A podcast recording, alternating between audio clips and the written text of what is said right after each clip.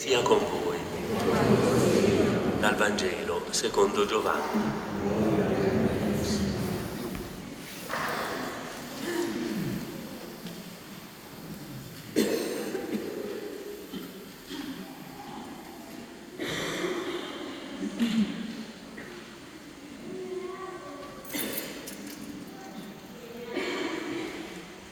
In principio era il Verbo, e il Verbo era presso Dio, e il Verbo era Dio.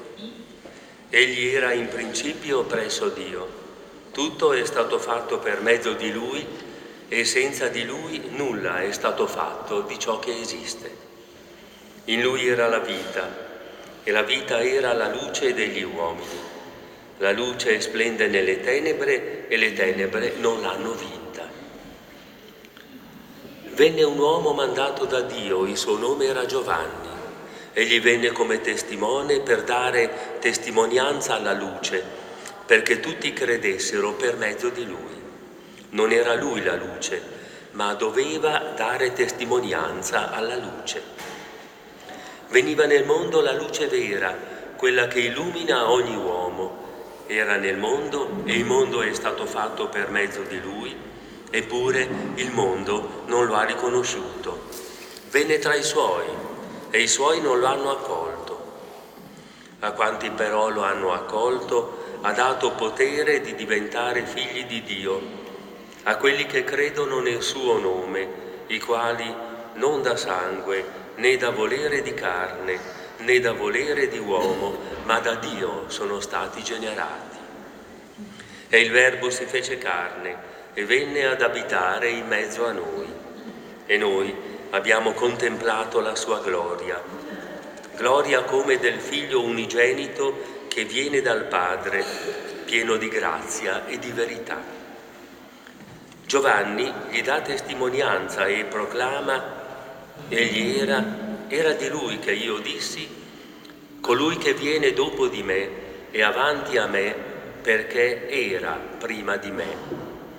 Dalla sua pienezza noi tutti abbiamo ricevuto grazia su grazia, perché la legge fu data per mezzo di Mosè, la grazia e la verità vennero per mezzo di Gesù Cristo.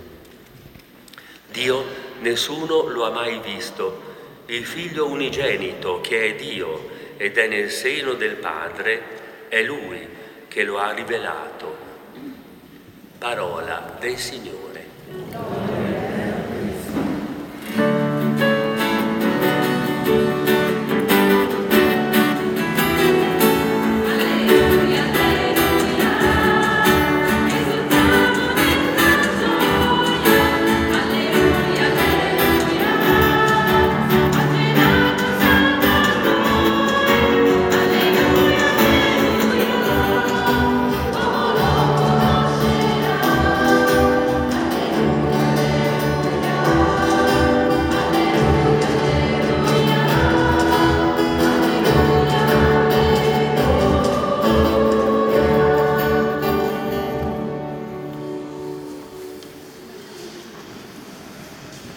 Giovanni ha scritto l'introduzione al suo Vangelo, quella che abbiamo sentito appena adesso, che risulta un po' difficile, dopo aver scritto il testo.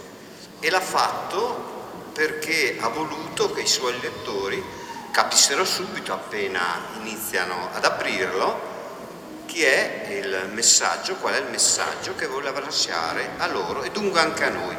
Non ci sono tutti i temi cari all'Evangelista Giovanni, per esempio non c'è il tema dell'amore in maniera esplicita. Questo perché vuole darci il contenuto essenziale sul quale si basano tutti gli altri. E qual è questo contenuto essenziale? Vuole presentarci il personaggio di cui parlerà, cioè Gesù. E ci dice chi è Gesù per lui e dunque chi è Gesù per noi. E avendo letto questo brano dobbiamo farci proprio questa domanda. Ma chi è Gesù per me in questo momento? E in che modo tocca ora la mia vita? L'ho davvero scelto se sono venuto qua oggi? Vivo in Lui, per Lui e con Lui. E che cosa significa per me vivere in Lui, per Lui e con Lui? Che cosa significa guardare il fratello a partire dal suo cuore? Il mio cuore pulsa come il suo o pulsa in altro modo? Prevalgono pregiudizi, paure, chiusure, eccetera. Ci dice subito che cosa? Che Gesù, quel Gesù, è la parola di Dio che da sempre è in Dio e che tutto ha creato per mezzo di Lui e ci dice che Lui è la vita e che, questa, e che questa vita è la luce di ogni uomo, la vita di Gesù è la luce che illumina la nostra vita. Terminando il suo Vangelo, infatti dirà proprio così. Gesù in presenza dei suoi discepoli fece molti altri segni che io non ho scritto in questo libro, ma questi sono stati scritti, sono poi miracoli, perché crediate che Gesù è il Cristo, il Figlio di Dio, e perché credendo abbiate la vita nel suo nome. Dunque il Vangelo è scritto per questo, l'abbiamo letto per questo, perché noi abbiamo una vita piena, piena di significato, soddisfacente, gioiosa, che ci fa sentire valorizzati, figli, figli. Lui non aggiunge eterna, perché usa un termine che vuol dire già così. Ma tenete presente che eterno non indica il tempo, indica una fedeltà che non viene mai meno. E questa vita eterna non comincia nell'aldilà, noi ci siamo già, siamo già immersi in questa vita eterna, grazie a Gesù. E questa vita nessuno ce la può togliere. Quando Filippo eh, chiederà a Gesù, Gesù dice me ne sto per andare, e allora Filippo dice mostraci il Padre, ci basta, Gesù risponderà, chi ha visto me ha visto il Padre. Dunque Padre, il volto di Dio è quel bambino lì. Ma noi vediamo davvero il volto di Dio in quel bambino che nasce lungo un viaggio da emigrante, abbandonato in un alloggio di fortuna. È davvero Dio per noi? O la nostra immagine di Dio è qualcosa d'altro? Ecco, eh, Gesù risponderà anche a Tommaso eh, dicendo tu Gesù te ne vai, ma mostraci qual è la strada. E lui dice, io sono la via, la verità e la vita. Ebbene, questa parola di Dio, che è luce, che è vita, si è fatta carne. Questo è il paradosso del Natale. Carne è l'uomo intero nella sua debolezza, nella sua precarietà, nella sua fragilità, come essere consegnato alla morte. Siamo noi con le nostre difficoltà, le nostre contraddizioni, la fatica a mantenere vive delle motivazioni, dei valori, insomma, è la nostra fragilità. Dio ha scelto di abitare la nostra fragilità. Per la scrittura l'uomo è come l'erba e i fiori del campo. L'erba secca, il fiore appassisce, ma la parola di Dio rimane in eterno. Bene, questa parola di Dio che rimane in eterno è diventata un fiore che appascisse e l'erba che secca. Ma perché allora questa parola si è fatta carne? Che bisogno aveva Dio di assumere la nostra carne per farsi conoscere? Ma perché ha fatto questo? Perché ha assunto la nostra fragilità e la nostra precarietà? Sarebbe sbagliato leggere come alcuni leggono, sì vabbè, si è messo su sto vestito per un po' e poi dopo se n'è andato, è risorto. No, la carne, nella carne pulsa Dio stesso. Nella nostra fragilità Dio si rivela, si fa conoscere. La nostra umanità, come diceva Santa Teresa d'Avila, che non è l'ultima mistica arrivata, nell'umanità io contemplo Dio, nell'umanità di Gesù. Il verbo che era presso Dio ha posto la sua tenda in mezzo alle nostre perché il verbo si è fatto carne, ha posto la sua tenda in mezzo a noi. Non dice la casa, dice la tenda. Perché noi siamo in viaggio, la nostra vita è un viaggio, bene, lui vuole condividere con noi il nostro viaggio. La sua presenza è abitare in mezzo a noi. E allora come non commuoversi, carissimi fratelli, di fronte a tanta degnazione, a questo amore del Padre che non si rassegna a perderci, che viene a trovarci, a disturbarci a casa nostra, anche se alle volte noi preferiremo che se ne stesse su. Molte volte il cristianesimo è stato il tentativo di cacciare Dio indietro. Si potrebbero tanta, tante, però non ultima l'architettura dove l'altare era rivolto fino a poco tempo fa verso il muro, perché bisognava indicare anzitutto la trascendenza di Dio, ma perché questo Dio compagno ci disturba. Sai cosa significa avere uno che ama tutti accanto? E dover guardare il fratello col suo cuore, ma significa che devi cambiare il modo di pensare, di sentire, questo è arduo, è una disciplina ben più dura ed esigente che osservare delle norme.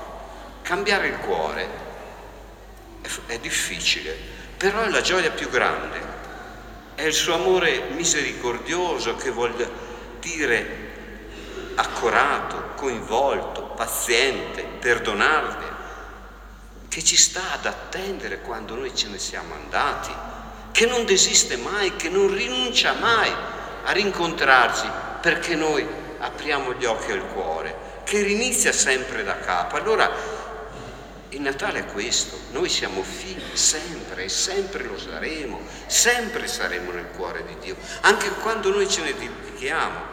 Non c'è alcuna separazione tra noi e Lui, ogni barriera segnata. E noi possiamo contemplare la sua gloria, dice. Pensate, in un bambino noi contempliamo la gloria di Dio, la grandezza di Dio. Che cos'è questa gloria splendente? Giovanni l'applica alla croce. È nel volto sfigurato del Signore che noi leggiamo la gloria, cioè la forza splendida operante di Dio. È questo amore sino alla fine, è questo dono, è il volto di Dio solidale, condifidente, fino al dono di sé.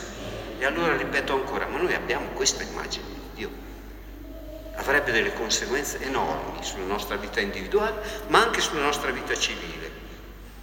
Il testo conclude dicendo la legge è stata data per mezzo di Mosè, la verità e la grazia accaddero per mezzo di Gesù Cristo.